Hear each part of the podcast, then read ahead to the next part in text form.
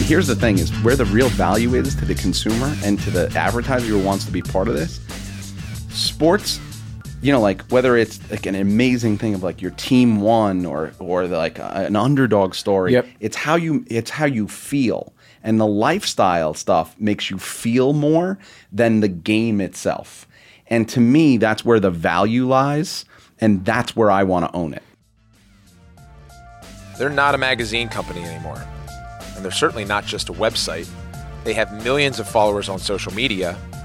They're a call to action. Complex Networks defies the stale conversations of the past and shifts the world's attention to the movements within convergence culture. They were born in American pop culture, a business built on telling the stories of subcultures and communities, and they've now reshaped who the faces are of mainstream. They garner over a billion views per month, 75 million plus unique visitors per month across digital and social. And their stickiness from users to platform, their ability to monetize that, is their MO. And on today's show, I asked Complex Networks founder and CEO Rich Antonello how he did it. We discuss media trends, acquiring an audience, the challenges of being an entrepreneur, where the long tail sports lie, the launch of the Air Jordans, and why he thinks Bo Jackson is the greatest athlete of all time. We could have rapped for hours. He's the most engaged and illuminating CEO I've ever been with. I love Rich. Suiting Up is a show that explores the psychology, playbook of tools, and strategies of the most influential people in sports, entrepreneurship, and entertainment. He covers all three. All right, on to the conversation. Born on the streets in Brooklyn, your father worked at UPS, your mother stayed at home and helped raise you. Yep. And fast forward to where you're sitting right now with me, you're one of the top media execs on the planet. I'll accept that. That's fine. It's an aspirational story, though. That's right. It people, is. People think and dream about this all the time, every day, right? But the gap from where you're from to where you are now includes hard work, failure, fear, a lot of downs. For me, I, I always like to hear with my guests, especially the early days, the origin story. So I want to start with your childhood and given that upbringing, because a lot of media execs come from media families. That's right. That's right. So for you, what were those most memorable moments or the core characteristics that have helped you prevail in this really, really difficult business? You know, uh, it, it's it's very interesting. Uh, I, I do agree. And when I broke into media, it was still like that, where you know you got your job when because your uncle played golf with the right guy on Fridays, right? When nobody was going in the office or the three Golf, martini man. lunch. I, I didn't even know what the hell any of this crap was growing up, right? But but you know, for me, it's very interesting. I'll I'll tell a quick little anecdote. Um, I uh, I just saw uh, one of my cousins the other day, and she was telling me a story. She goes, "You know what's so funny? I don't know if you remember this, but when you were graduating high school at your party, uh, we had a little barbecue in the backyard in Brooklyn, Yeah. and." I asked, she goes, I asked you what you wanted to do. And you were like, I don't fucking care as long as I I'm not living in a place like this and I'm worrying about paying bills and you're like as long as I have my boat on the weekends and I'm doing what the hell and and you know what's so funny it is true like Yeah. I my drive for success was not specific uh, from a category until much later. I just knew that there was no way I wanted to live the way I was brought up, and I mean not not the the the.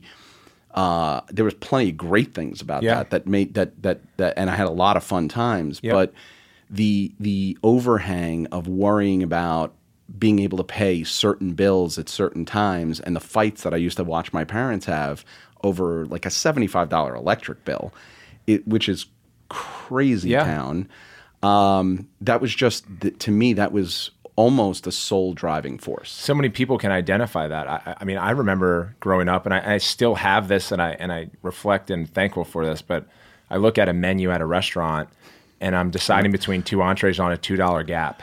You- I'm, I'm that- still I doing cannot, that. I can't. I, I do it all the time. Are you joking? Like, I, I mean, chicken Chesapeake un- here's I- you know, twenty five. The I'll- salmon's. I'll I'll make it very specific to me, but you know, I do that on wines, right? Because there's a huge gap on the on the menus, and I'm just like, it is so weird to me to be able to sit down and look at a menu, and and I don't have to worry about it, but Right.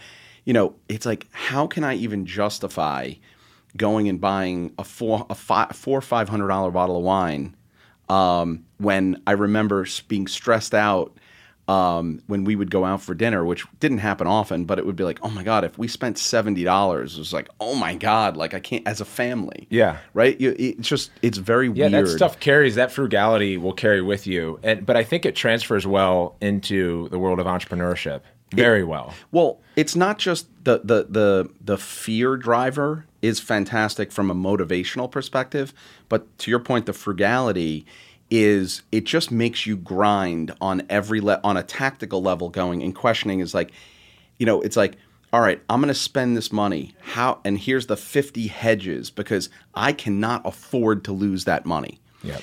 and I'll tell you a quick a quick little anecdote. Um, previous, you know, uh, uh, my partners at uh, Complex when we first started, we were an, a separate LLC, part of Ecko Unlimited. Yep.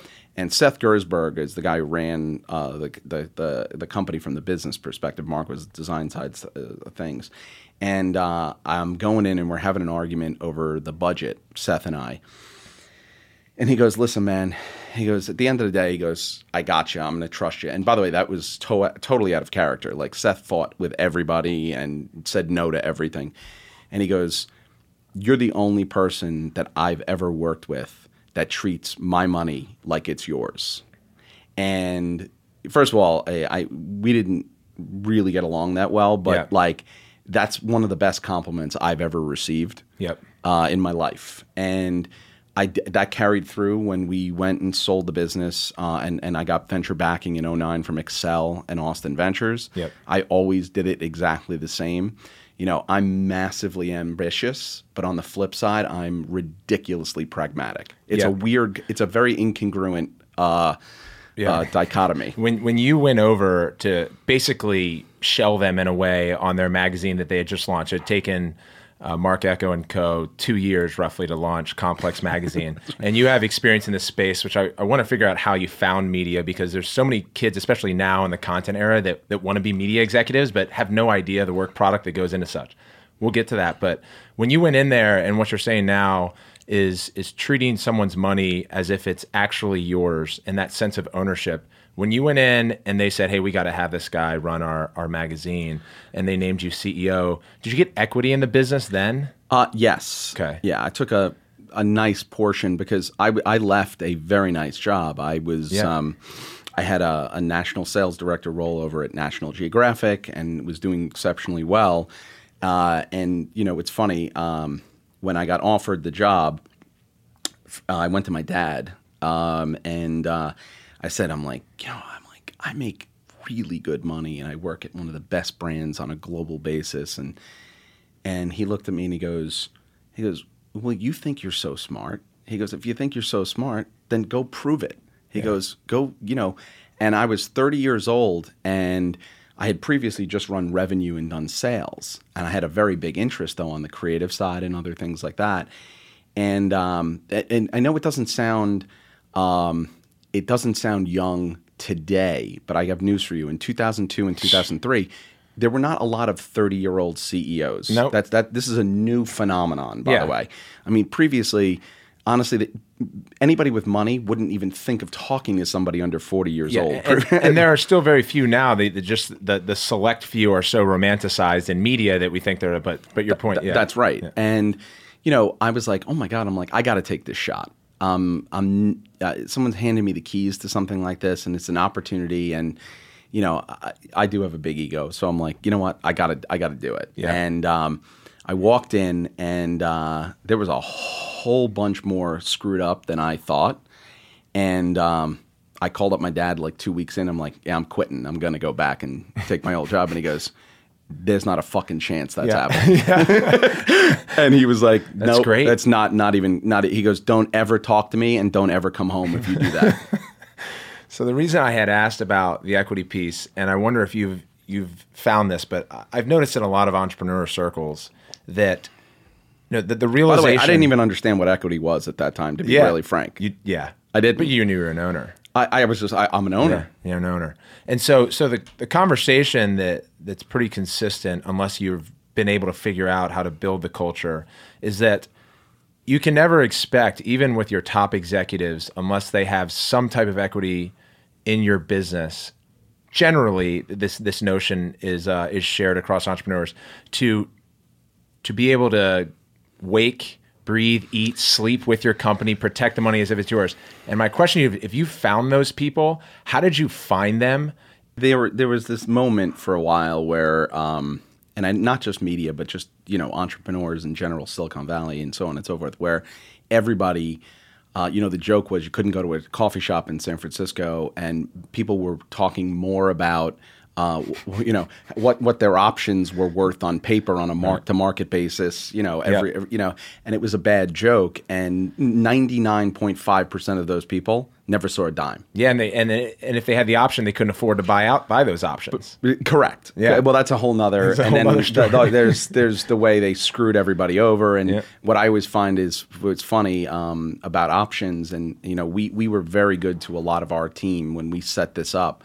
Um, in that we didn't discuss the number of options, we discussed the percentage of the company that they were going to receive. Because a lot of the big joke is a lot of companies like, you're going to get you're getting a million shares. Oh, by the way, there's a billion shares available, so Yeah. the percentage is this much. Sure. And by the way, here's where you sit in the waterfall, and you're going to get screwed. But everyone's like, I just I have a million shares. It Yep. doesn't. Nobody asked how what percentage of the company that is. Where do I stand? Yep. Who's in front of me? What preference? So on and so forth.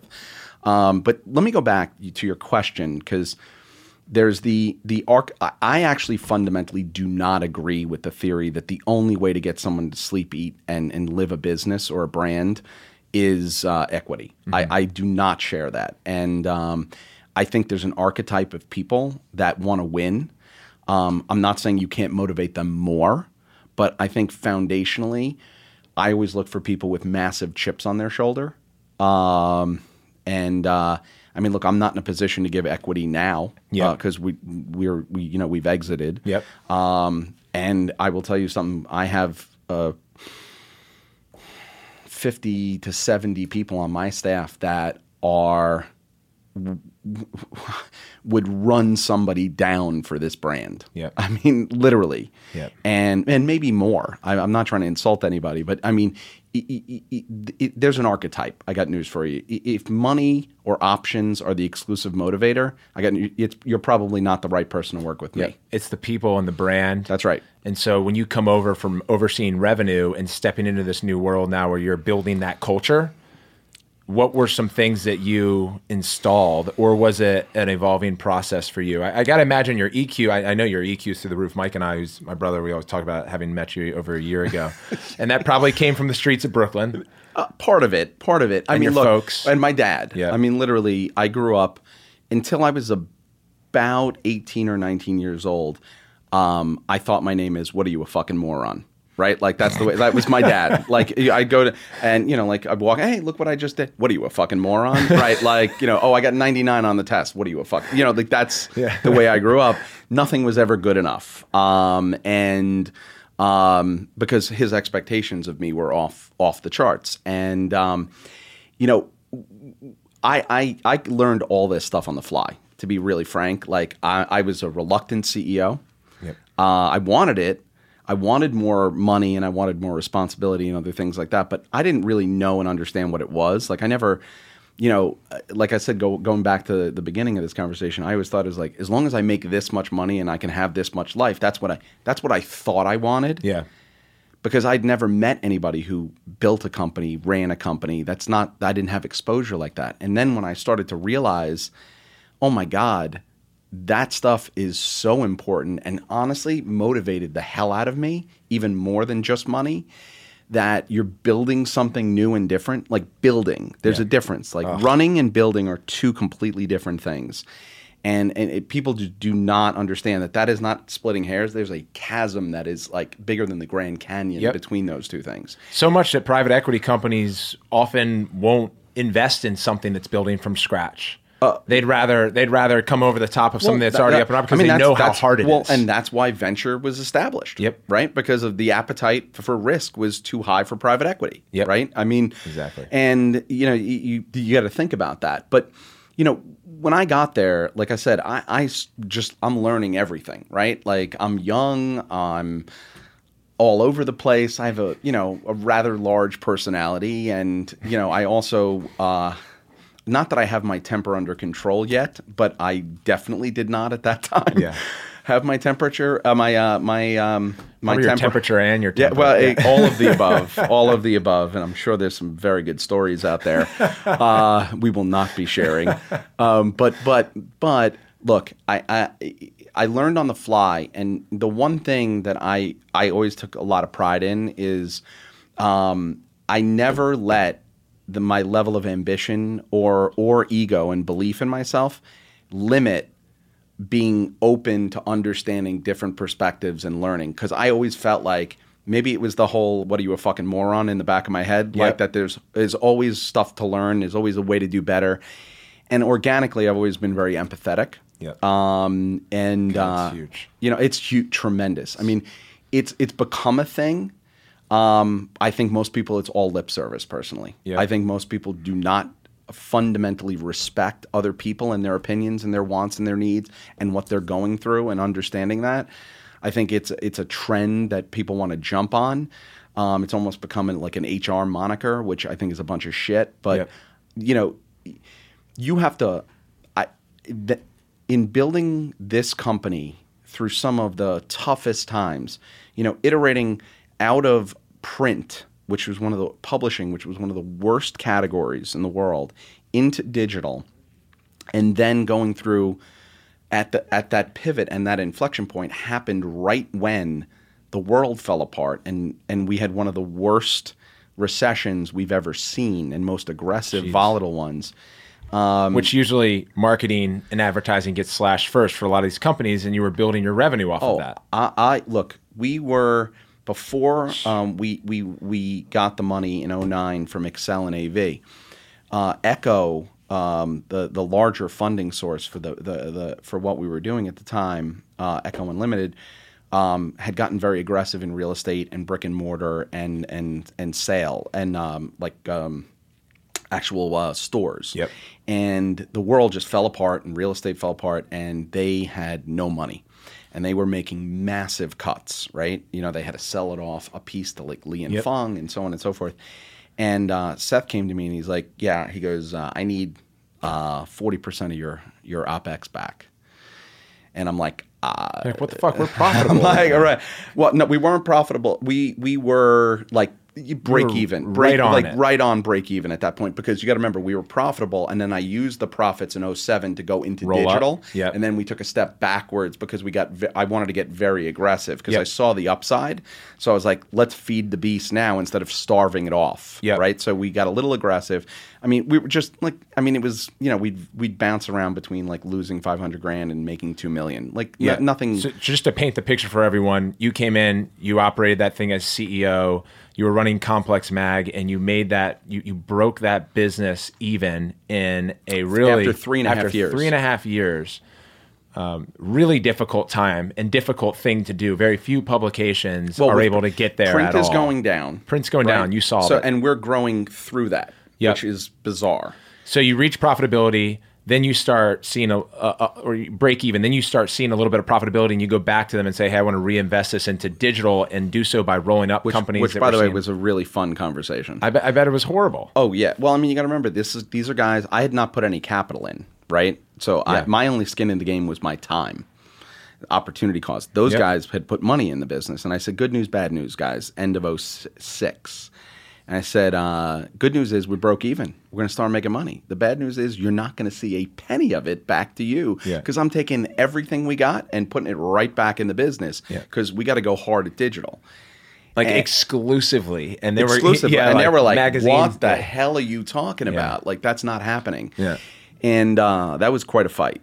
Um, like really bad. Yeah. for like four four and a half weeks.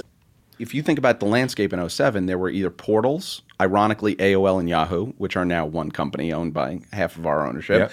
or um, these large scale oriented digital plays that were just reach and scale Yep. right? No real connection to the audience. And I fundamentally was like, oh my God, I'm like, online is an on demand media play, Yep. right? Because it's anything you want at any time. Yep. And I'm like, how this is all this is going to democratize and give people that are that are these really strong conversations and these verticals like all of the verticals that were subculture oriented for us sneakers and hip hop and I mean all this sounds done now but Comics. you know art and design Yep. comics game those were all fringe and That was but- core to Complex at the that- time. those were all Subcultures. those were all of our vertical. Those were our tenants. Yep. And you know what's what's ironic is the tenants have not changed one bit. By the way, Yep. we've and all we've done is move our distribution platform. And you've helped take those tenants mainstream. you were well, able to predict that, that- as, and well as and that you were is- able to predict the digital and video. And that's the other thing you just Yeah. nailed it. And what's it's important to make this this connotation. We never reported on those things. We defined those things. We hmm. made the news and we told people what was cool. So we helped grow those categories versus just right now you have a lot of people trying to jump on the sneaker bandwagon. I find it fun. I find it funny. Yeah. You know, how hard is that? Uh, you know, I, I Mike just sent me a, a Steve Jobs interview from from a long time ago, and he had talked about his first uh, stint at Apple and versus his second. And when he was talking about his second, he had said they became less about what they were capable of creating and knew that the audience would want at some point and and turn the methodology around and like what do they need now and let's service that. And and I get it that they're they're a product based based business um, and you're you're building culture and and narrating. So in in your world you have to be you're communicating with people. That's right. and he's building a product that can't be ahead of the time otherwise someone may not be able to use it But- but you're but how are you serving people But, but you're nailing something there. That there's the choice: are, are you going to be reactive or are you going to be proactive and define? Yeah.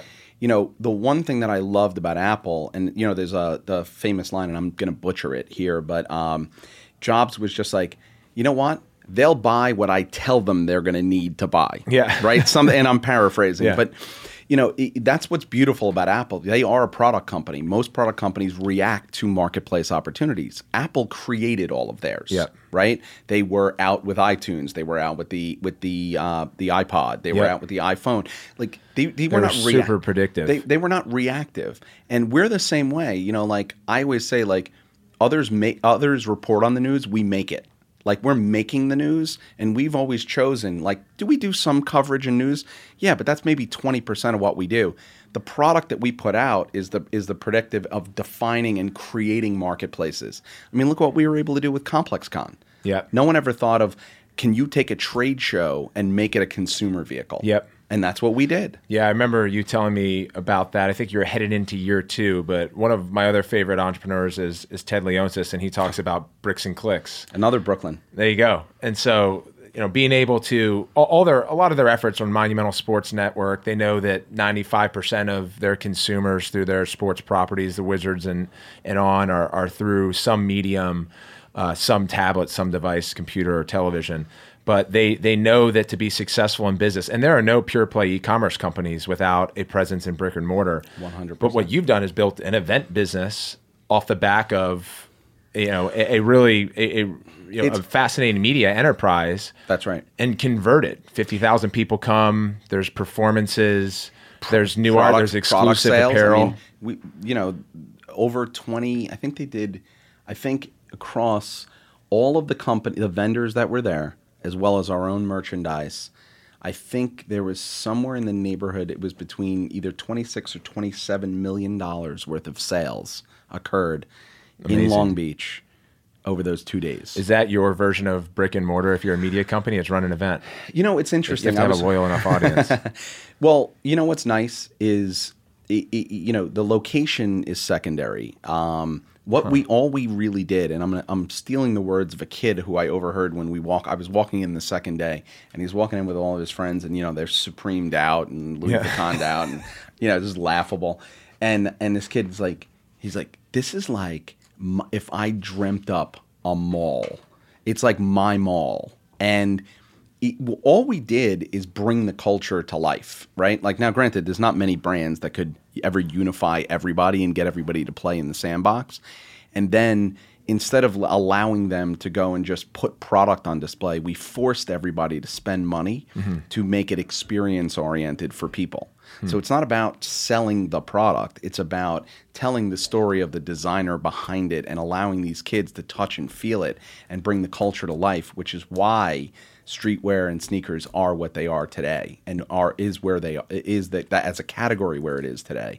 And it's not just the product, but it's that story and those references and what those mean and why these kids care so much about it.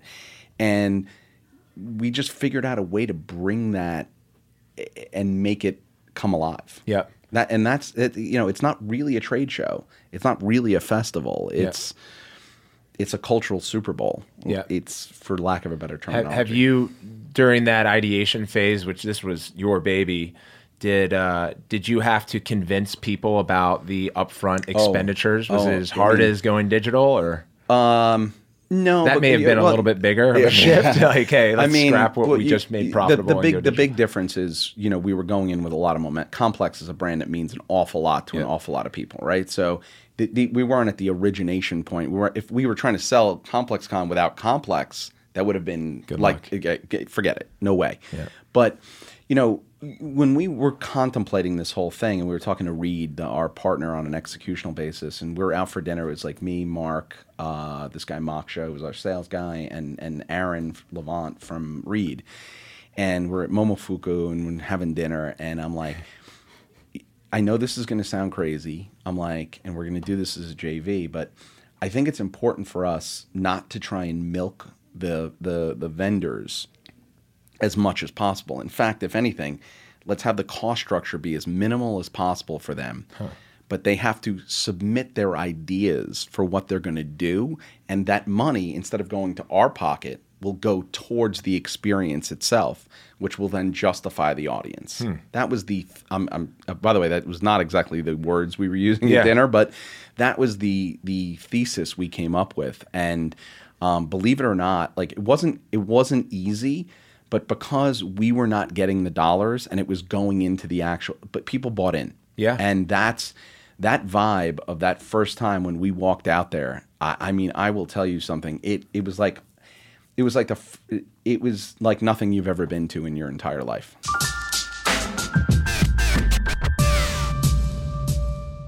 Let's face it, hiring is challenging. Rich and I discuss on the show how the right people make the best culture, but how hard it is to find them. But there's one place you can go where hiring is simple, fast, and it's smart. A place where growing businesses connect to qualified candidates.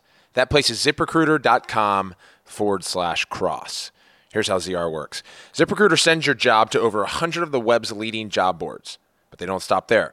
With their powerful matching technology, ZipRecruiter scans thousands of resumes to find people with the right experience and invites them to apply to your job.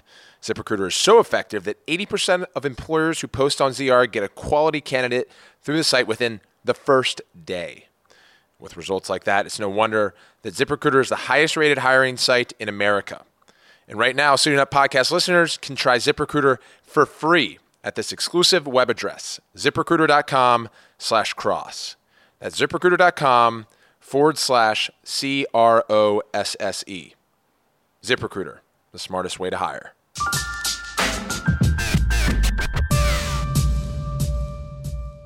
And you've always told me with partnerships, you have to create win-win scenarios. You you all you do more BD than you do any type of sales. That's all I do. Yeah, and and so uh, you looked at the multiple cost barriers for a brand to come in and activate at a big conference like that.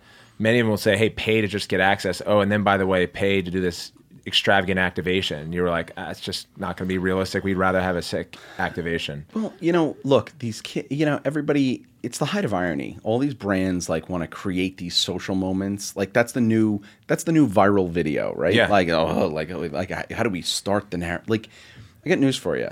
You know what? Just tell a real, pure, great story and add value to the consumer. Yeah. And they will become a fantastic brand ambassador for you. You have to remember the first Complex Con we did was uh, first weekend in November. It was right before the uh, the 2016 presidential election. Okay. And we were a trend a top 10 trending topic on Twitter the entire weekend Wow. with all that shit going on. Yeah. The emails, Hillary. I mean, it's there's just a funny lot of now, but but on. right. Yeah. and and if you think about what that meant, like you know, it was a phenomenon. Yep. And um, Well, your your entire audience is digitally native too. that's right. That's right. And I mean, um, and but but I, I hate to say it. It's like the digital thing though is it's secondary. That's still right now. It's a fleeting like.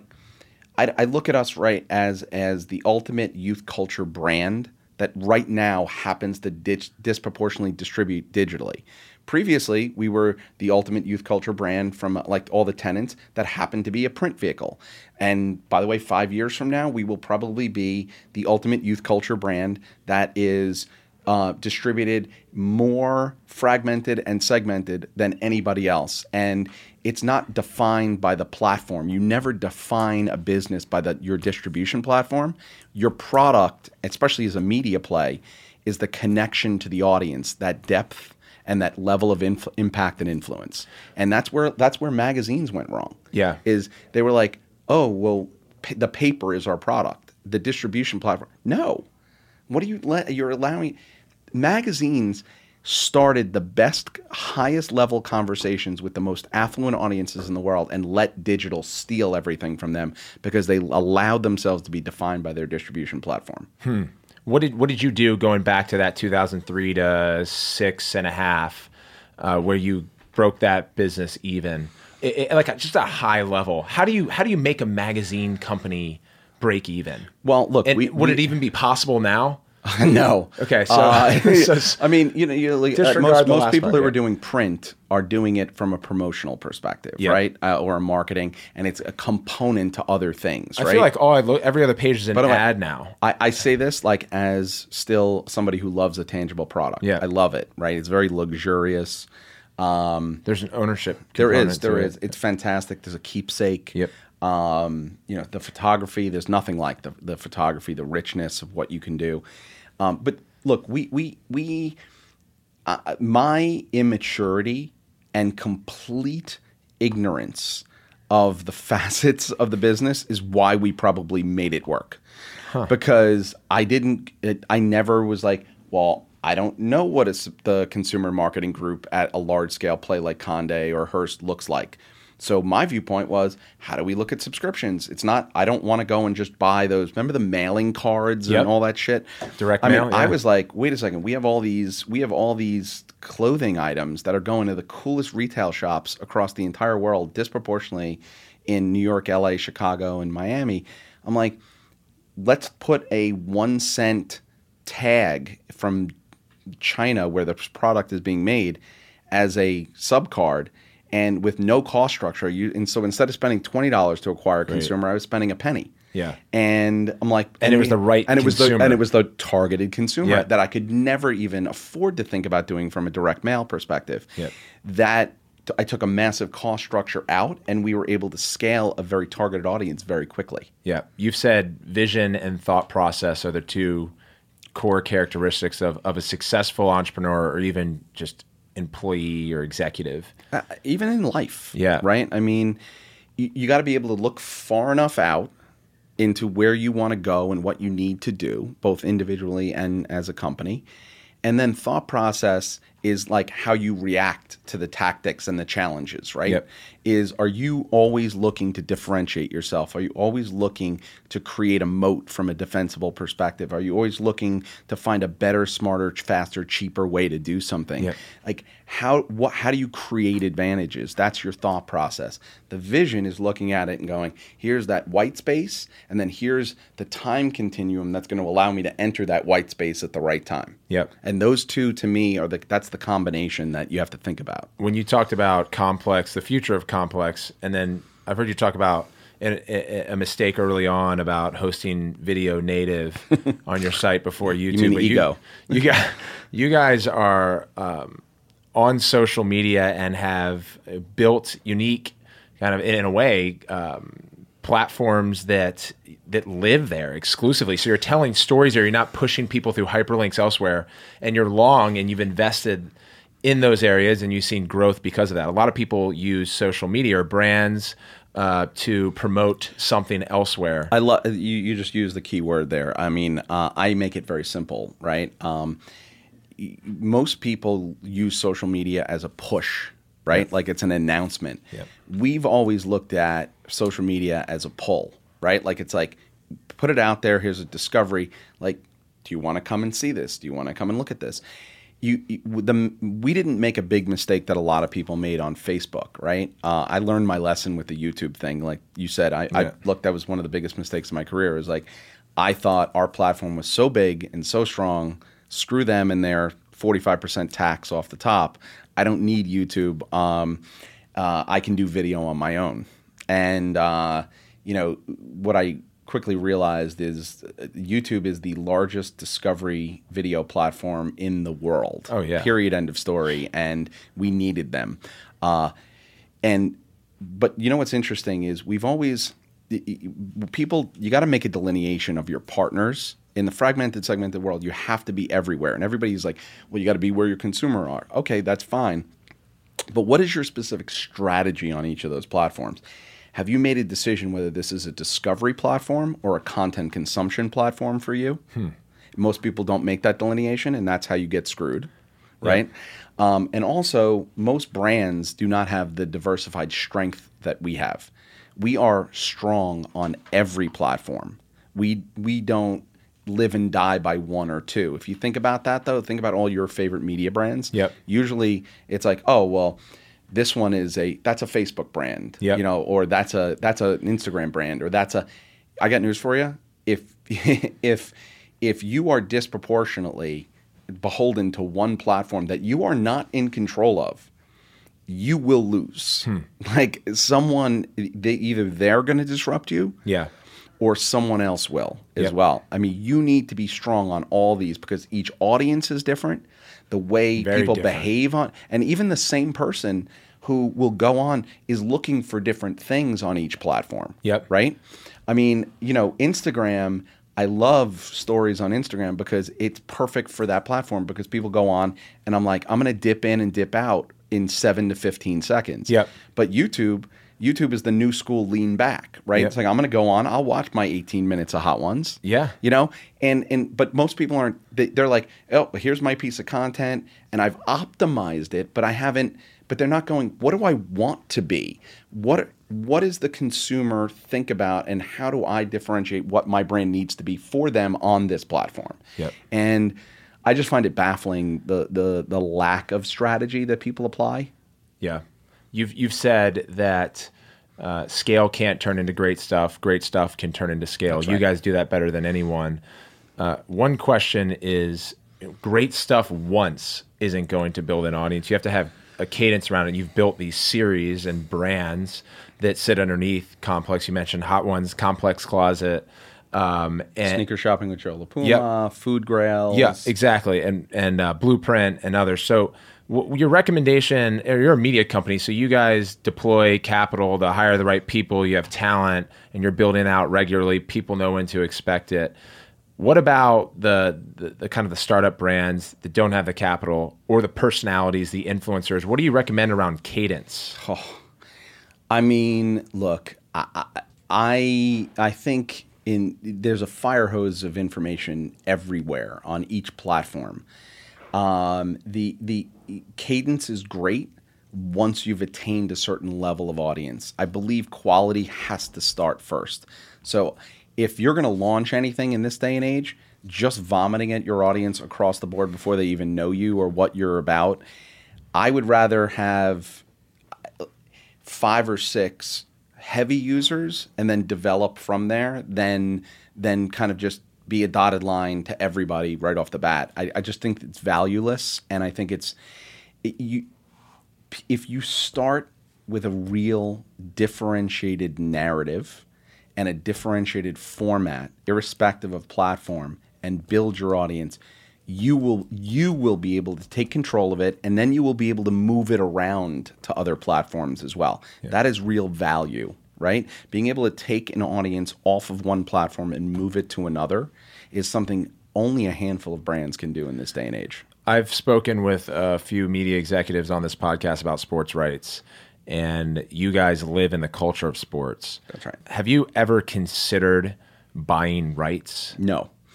Um, and uh, it, it took me a long time to answer that one. Well, that's good. You, you answered it as quick as Reed Hastings used to, but that might start changing.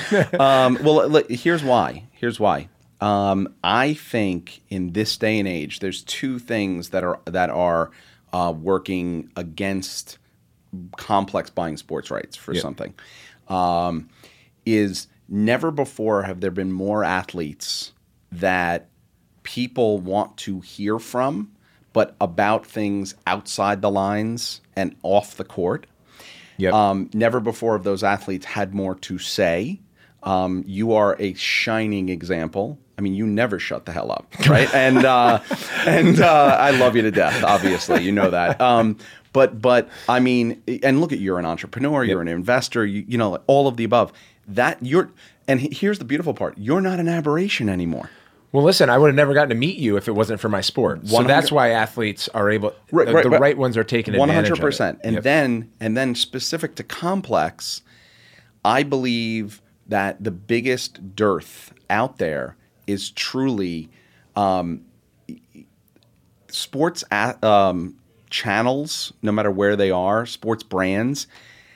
No one does a good job of making lifestyle programming. Yep. I, I think it's horrific to be really frank. I'm sorry. I just no shots at anybody, but Yep. I, you know, it comes off so fake, and it's either like really shitty versions of those like schmaltzy Olympic things, Yep.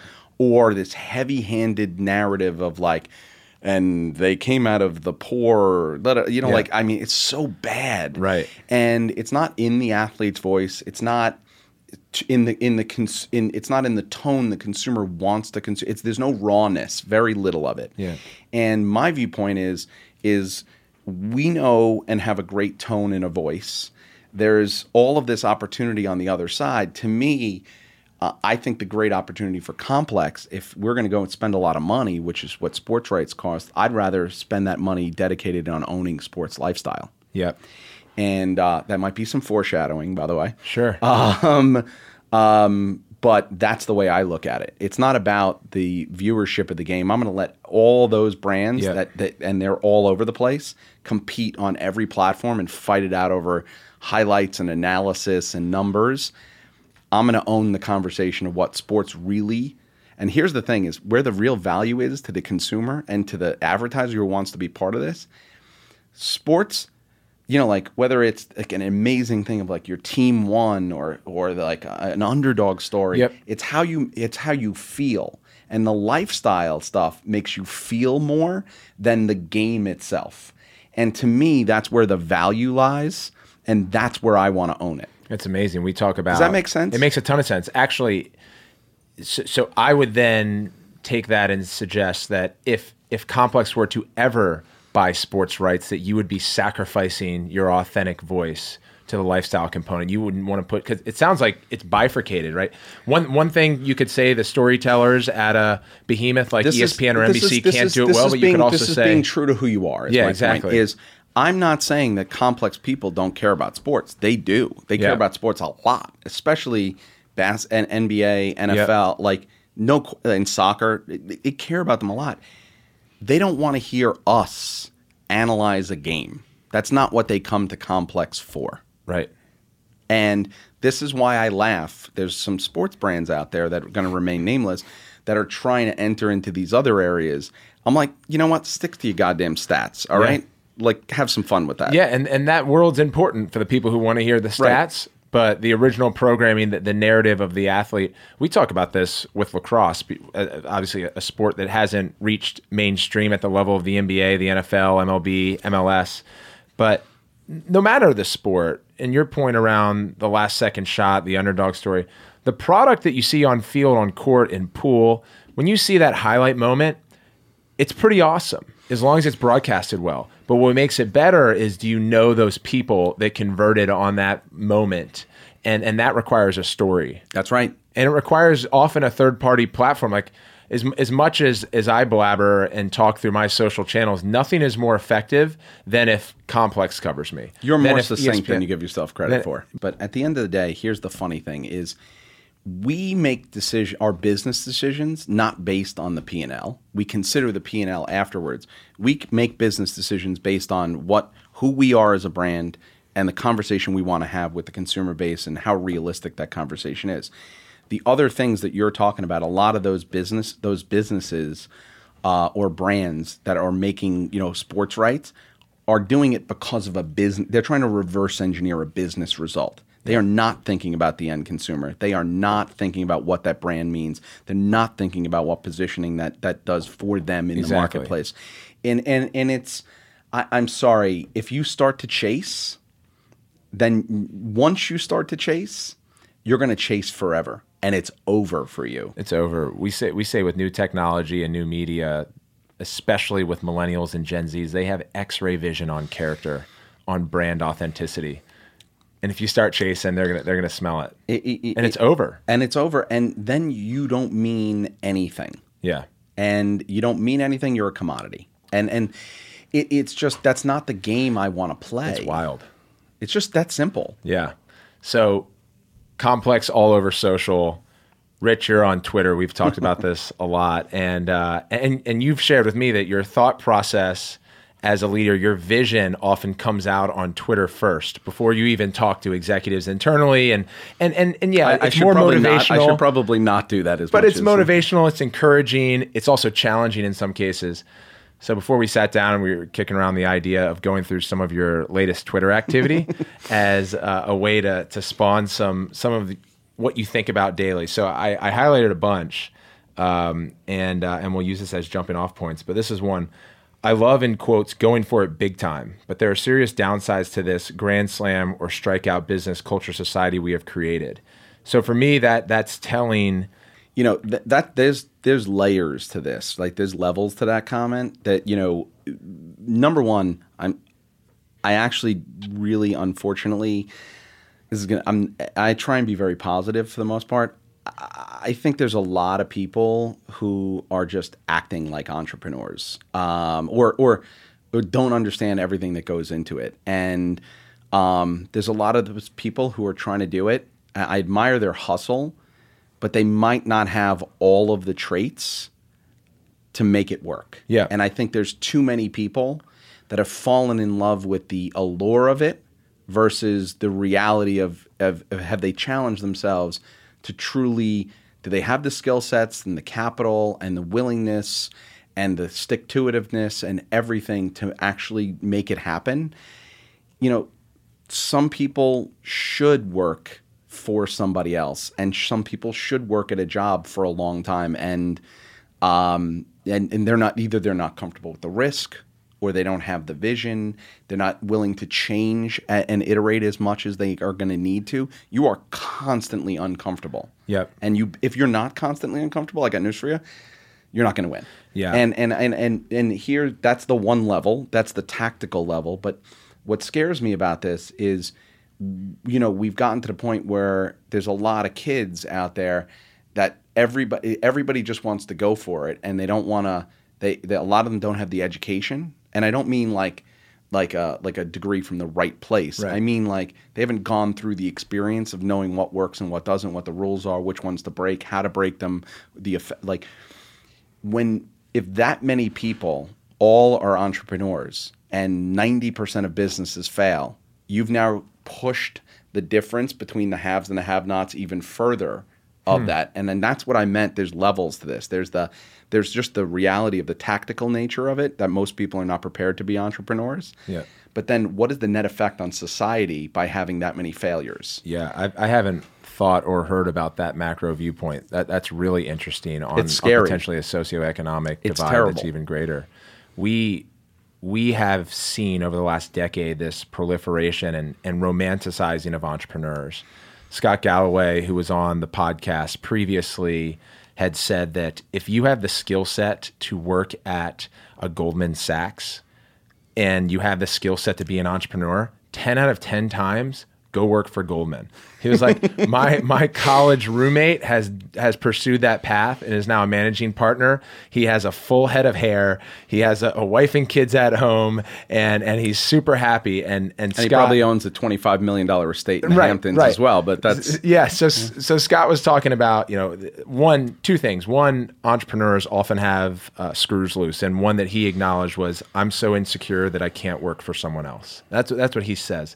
That's not for all entre- entrepreneurs, but that's how he, how he had uh, defined a little bit of of his career course. that's what nobody understands.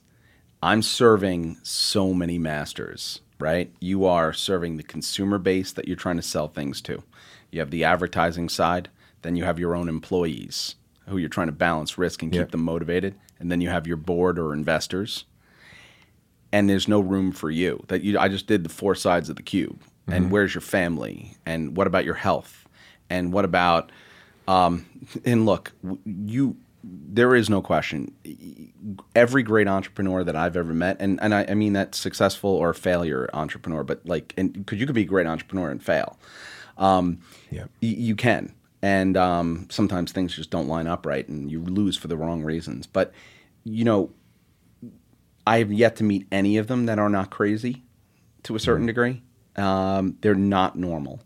And the one trait that they share um, it, it- that I'm going to use the word insecure because you you used it. Um, I'm not insecure that I can't work for somebody else like that, but you know what I am? I'm insecure in that I'm never comfortable, right? Like I always feel like somebody's coming or I haven't thought of something or I, I, I could do better, I can do more, I can I haven't thought about this one. Am I have I have I have I supported my kid? Have I gotten to that employee? Did I give them the right support? The, like do I need more capital? Like there's not one second that everything's on you. It, and ultimately you you getting comfortable with that is the I don't know if I've ever gotten fully comfortable with it. I'm a lot better now. Yeah. Um, But that used to eat at me like nobody's business. And your two daughters have balanced you out. You've told me. you, you know, can I? Uh, you, you, you, I said something to you a long time ago, and I, I've said this to everybody. I was really scared having uh, my first kid, right? And uh, I had my first child at 37. And uh, when Emma came along, it was 2008. it was a terrible time for him. Holy shit. Uh, it was bad. Both my parents were sick. My mom uh, had had a stroke coming out of a double aortic aneurysm surgery. My father had grade five ca- bladder cancer, had to have his bladder removed, and was in full renal failure. Um, and my first kid was on the way, and we ran out of capital. And um, this this is this is why I went through a scenario in 08 and 09 and came out the other side. I'm convinced nothing can kill me. Like, Yeah. I mean, after that, um, because I'll be frank, there were days where I was like, it would be, and I'm gonna say it in a joking way, and it's really bad right now in the environment, but like, I'm not like I wasn't considering suicide, but there were like there's thoughts in your head where you're like, oh my god, like my life would be easier if I didn't live right now. Yeah.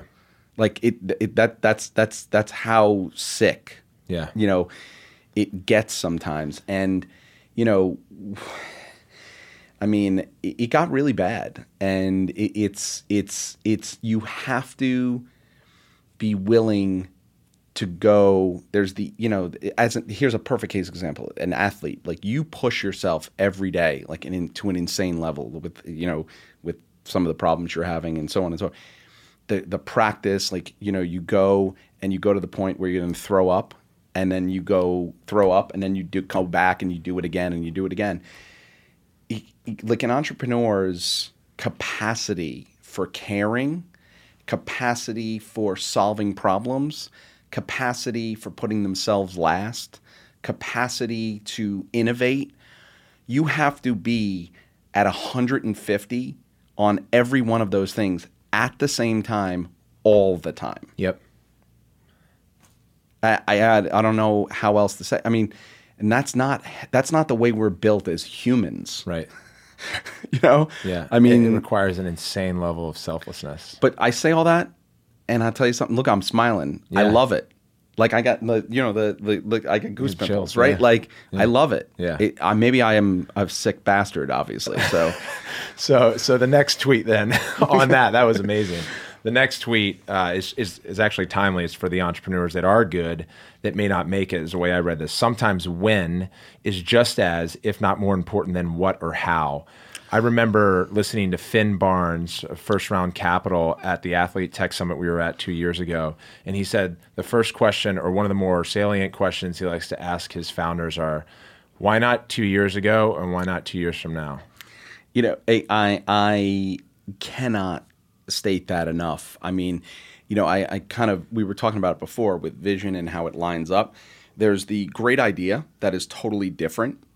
That's your vision. But then there's the secondary level level layer of vision is is there there's the time continuum that's going across and is like is the world ready for the idea i mean i say this and it's kind of funny but people are like oh well look at google and look at facebook well wait a second before google there was ask jeeves before facebook there was friendster and myspace by the way Yep. um, the world was ready for them at that time. Um, they were not the first movers. They were not. They were. They were. You know, um, I've said this to you before, and we had a big argument over it. I remember when you were sitting, you and your brother were sitting in the office, and um, I asked you. I don't know if you remember this, but I asked you what's better, first or best, and you were both arguing over one or the other. And I'm like, you know what? in this day and age, I don't want to be first or best. You know what I want to be? I want to be some combination of early and better. Because I, you, there's a point of diminishing returns from be- hmm. best doesn't get any value in this marketplace anymore. I want to be better and I want to be super early. I don't want to be first, but I want to be early and better. And to me, in this day and age, whether it's a product, it's dis- disproportionately also in media, give me that combination, and that's going to win versus first or best every day and twice on Sunday. And and that's what you did with Complex. That's right. Yep. Hundred percent. Yep. We didn't have the capital to be bad. Like we we couldn't be the biggest. We couldn't like just go out and and, and start making movies like at a, you know like we we couldn't do it. So we had to be incredibly disciplined and make choices. And to me, the the the the, the money. People and what we had from a talent enabled us to be early and better, and that was a choice that we made from that standpoint. Yep. So your tweets are motivational, they're engaging, they're curious. You also tweeted today is bomb pop weather. You understand this if you're from Brooklyn. What's bomb pop weather? uh, you know, you don't know what a bomb pop is, right? Like, there's, uh, it's it's a it's a three flavored. It looks like um, it's red, white, and blue. Oh yeah, yeah. Right, right. Okay. They're called different things, but they're called bomb pops. Okay. You know, anybody that matters calls it a bomb pop. Uh, but it's it's red, white, and blue, and it's it's the it's cherry, lemon, and blue raspberry. Right, Yeah. three classic flavors of summer.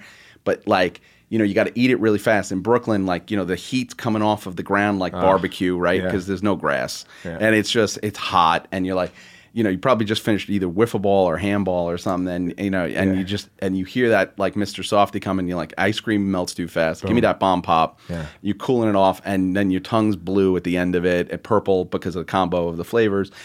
And to me, that I, I can taste it because, and then I could I could I can smell Brooklyn right now, even Yep. thinking about it, and it just takes you back, right? And that that's I did not expect that one to That- pop but up. that's what media executives do, right? They know how to tell a story in, in a really unique way, and so it's really, really hot. Well, everything's a story. This right? summer No, but everything's a narrative, Yeah. right? Like that's the other thing. Like I, I was telling somebody a story the other day um, about Complex, right? Like when I got to Complex, the colors on uh, the first couple of issues, everything was black and yellow, and I said, uh, Seth, Marc, like what's what's up with the black and yellow? And Seth's like, "Eh, I was a Steeler fan. I'm like, what? I'm like, that's your rationale. Like, I'm gonna go and like, by the way, if I'm gonna go and weave this story and narrative, it doesn't make any sense. I'm like, look, complex is the intersection of all of these subcultures, and none more important to me on a differentiated basis than sneaker culture. And really, what was the defining shoe where sneaker culture crossed over from athletics to culture in general? And to me, it's the Air Jordan. And what's the first colorway of Air Jordan? Red, black. red, black, and white. White, yeah. What are and complexes colors? Red, Red, black, black, and white. Yep. There's a reason for everything you do. you have a reason for everything you do, it means something. And you give somebody else a reason to love and appreciate what you just did. Yeah. You got to have that. Most people don't go that deep. It's a big differentiator. How long before VCs, angel investors, and entrepreneurs start appearing on Dancing with the Stars? I was like, you know what? He's right there too. Probably next season. It's it's it's it's and that goes to our romanticizing of, of entrepreneurship. Well, and right that's- now, and that's my point, venture right? Capital and investing and you know these are these are uh, you know there's a new obsession with money right? Previously it was just re- really wealthy people that people were obsessed with but all those wealthy people were old money. Yep. right? Now this is the they are the definition that group is the definition of new money right? And um, there's a fascination that goes with it. And they are characters and they are also you know old money used to be really good at keeping quiet new money's not so great at Yeah, keeping that's a quiet good point. and that's that was really why i threw that tweet out by the way Do you do you think that you know the seventies, eighties, maybe sixties, fifties entrepreneur during the industrial revolution had different skill sets than the entrepreneur today? And I'll be more specific that there were there were incredibly talented entrepreneurs back in the day, but the prerequisite was probably leaning more towards having a large risk appetite and work ethic. Now EQ and it's it's for CEOs and investors is so important. Um, high IQ, um, experience, just wanting to take on risk and work ethic isn't enough anymore. No. Well, yeah, but let's let's not even talk about what. Let's talk about why, right? Like I, I think that's a it's a great topic because, you know, a lot of the entrepreneurs in at those different time frames. I hate to say it, there was a lot more white space. Yeah. Right. Like, and you, the question is, is why is EQ almost more important than IQ at this point? Why is different are different ideas better than well thought out analytics and other things? Like, or I mean, I, I don't know if everybody agrees with that, but I look at that is because now if you're going, if spaces are not, there's no wide open spaces anymore. You have to find the white space within a category. You what what enables you to differentiate? But it's a lot of those traits that we just talked about that are different. Like Yeah. anybody can go get an education. Anybody information by the way is everywhere. Like you know you don't learn it you don't have to learn it anymore. You got google right here. Like what what allows you to to to create that white space? Like realize it and then differentiate to make an impact so the traits that are necessary to be a successful entrepreneur is because of the context has changed Yeah. and i think that that's it's not that it's just matured it's that the marketplace matured and different skill sets you know you have to be infinitely more creative now because of the crowded nature Yep. of things And there in, my, has in my viewpoint Yep, and there has to be this underlying purpose. And to your point around the Jordan ones and the colors of complex, my last tweet of yours, at least that I wanted to go through, lets us kind of dive into how the CEO thinks about sports and specifically the athletes. So you participated in that all-time favorite player each sport that was going around and had some virality a little bit ago. So some of your answers were unique. This is gonna be really interesting to, to find out how you think. NBA was Larry Johnson, Grandmama, larry johnson to me like favorite. F- favorite. Yeah. You know why? Because I, I- you know, previously, um, you got to think about like a lot of even Michael Jordan's ads at that point were not about his personality. They were about his athletic ability and prowess and jumping and dunking from the free throw line. Grandmama was this like I'm this outsized character. I'm amazing. It was the the cultural manifestation of an athlete, and he embraced it. He was, you know, also I love. I mean, what was he? Six three, six four. But Yeah. he played like he's six. He played like Carl. He played like Karl Malone, Yeah. right? Yeah. I mean, the ups he had before the back problem, and then reinvented himself, and you know, and and being a Knick for a while, and, Yeah. and honestly, a big playoff grinder, a big clutch player. You know, he checks a lot of boxes. But to me, it's that like he, I just connected with him because of his the outsized personality. Yeah, and and you said I like gamers over stats and unparalleled 100%. talent. NFL, you threw in Dan Marino. Yeah, I mean, he's the, the best pure passer we've ever Amazing. seen. And you know what? You know, you, you, I don't know if you watched a Football Life, the Dan Marino thing. Oh. What I loved is they had Favre and and and Jim Kelly and Peyton Manning instead of coaches and other things. You had the players. And you have like, and by the way, I just named three of the top fifteen quarterbacks of all time, right? Yeah. And uh, and and Brett Favre was like, look, he's like, you. I'm, I played quarterback, and by the way, he played it pretty well. Yeah. um, and he's like, if you're building a team and you want a quarterback, you pick Dan Marino. Yeah. Like that's enough for me. And you know, my viewpoint, and this, by the way, is very close to that list, and it's a little bit, it's a near and dear thing to my heart in that, you know, because of my dad, there was he never accepted an excuse to fail irrespective of any team I played on or uh, any like whether it was sports or math or anything. You know, Dan Marino did more with less talent than any other quarterback in history. I mean, dude, he had Oronde Gadsden for the five for five years as his number one receiver. I could beat Oronde Gadsden now in a forty. I mean, this is no talent, right?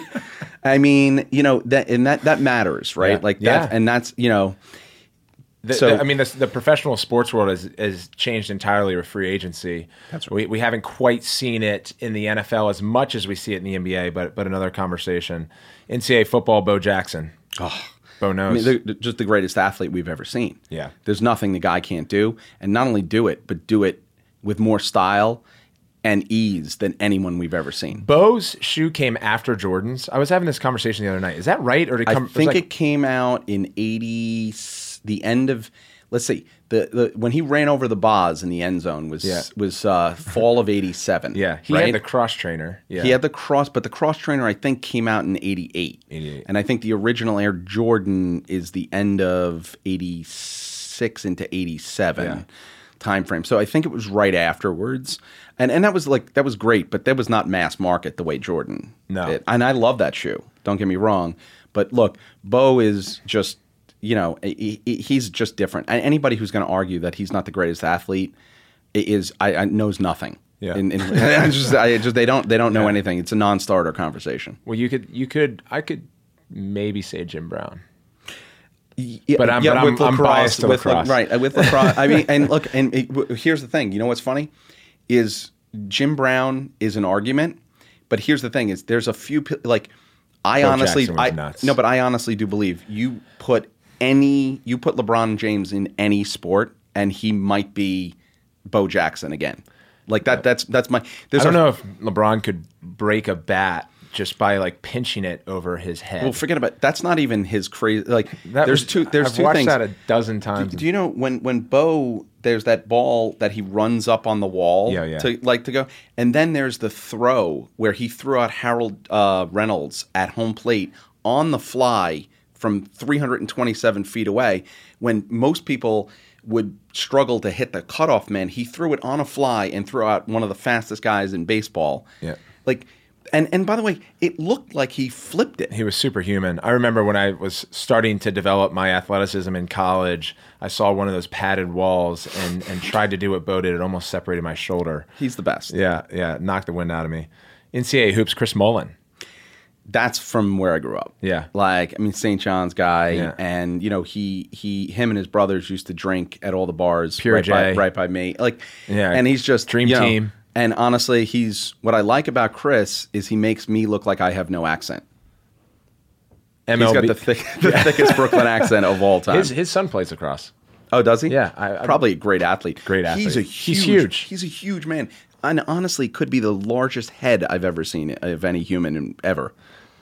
The last one that I'll I'll, I'll go on is is Major League Baseball. Don Mattingly. Hands the captain. Yeah, like you love baseball. I love Remember you telling baseball. Oh my god! From New York and and and and didn't really know too much about lacrosse, but all over baseball. I Yeah, I it. mean, and by the way, Mattingly's what five ten, a buck eighty five, Yeah. soaking wet. Yeah. guy hit thirty five homers in before the steroid era, and you know, talk about a gamer, talk about a guy who's going to drive in the run, do whatever, did everything, not naturally, like not a great natural athlete, right? Yep. But just amazing, and you know, he's a guy some of my favorite players are the ones, unfortunately, who've never won championships, and um, he's another one. Like did a lot with not a lot with he did more with very little, very bad teams. I mean, Mel Hall was his cleanup hitter for a very long period of time. Yeah. Think about that. Well, that that speaks to me. You know, the, you've never chased or or found success or fulfillment in a championship. And I remember when hearing your interviews when Verizon and Hearst came in to acquire the company, you were like looking at it as investment capital to grow further and build it. And so It's an entrance, not an exit. it's it's a it's a mindset for you. Appreciate you coming on, man. Sharing that mindset. You've always been as authentic and transparent as anyone I've ever met. And uh, and it's for the just good for, for good or bad but uh, well and i also just want to say thank you for having a it's really nice to be able to talk to somebody on every single level. Um, and i hope that pe- your, the listeners understand what you're bringing to the table the diversity of people perspectives and angles on all this stuff. There's nobody who can't glean something from what you're doing here and i think it's amazing If you enjoyed Rich and my conversation, as always, please be sure to let us know. Follow and mention us on social media. As I said earlier, his Twitter is off the hook. It's at Rich Antonello. And tell him to cover more lacrosse. You can be the first to listen to next week's episode as well as catch up on previous episodes, including my one on one conversation with another media exec, entrepreneur, and investor, Gary Vaynerchuk. His and many more are available on Apple Podcasts, Google Play, TuneIn, Spotify, Stitcher, or wherever you listen to your pods. Also, please hit subscribe when you find us and give us a rating and review. It goes a long way. Check out this episode's show notes at studentupodcast.com. And as always, thank you to our show's sponsor today, ZipRecruiter. You can try your free trial today at ziprecruiter.com forward slash cross. Have a great day, evening, and week ahead, everyone. Until next time.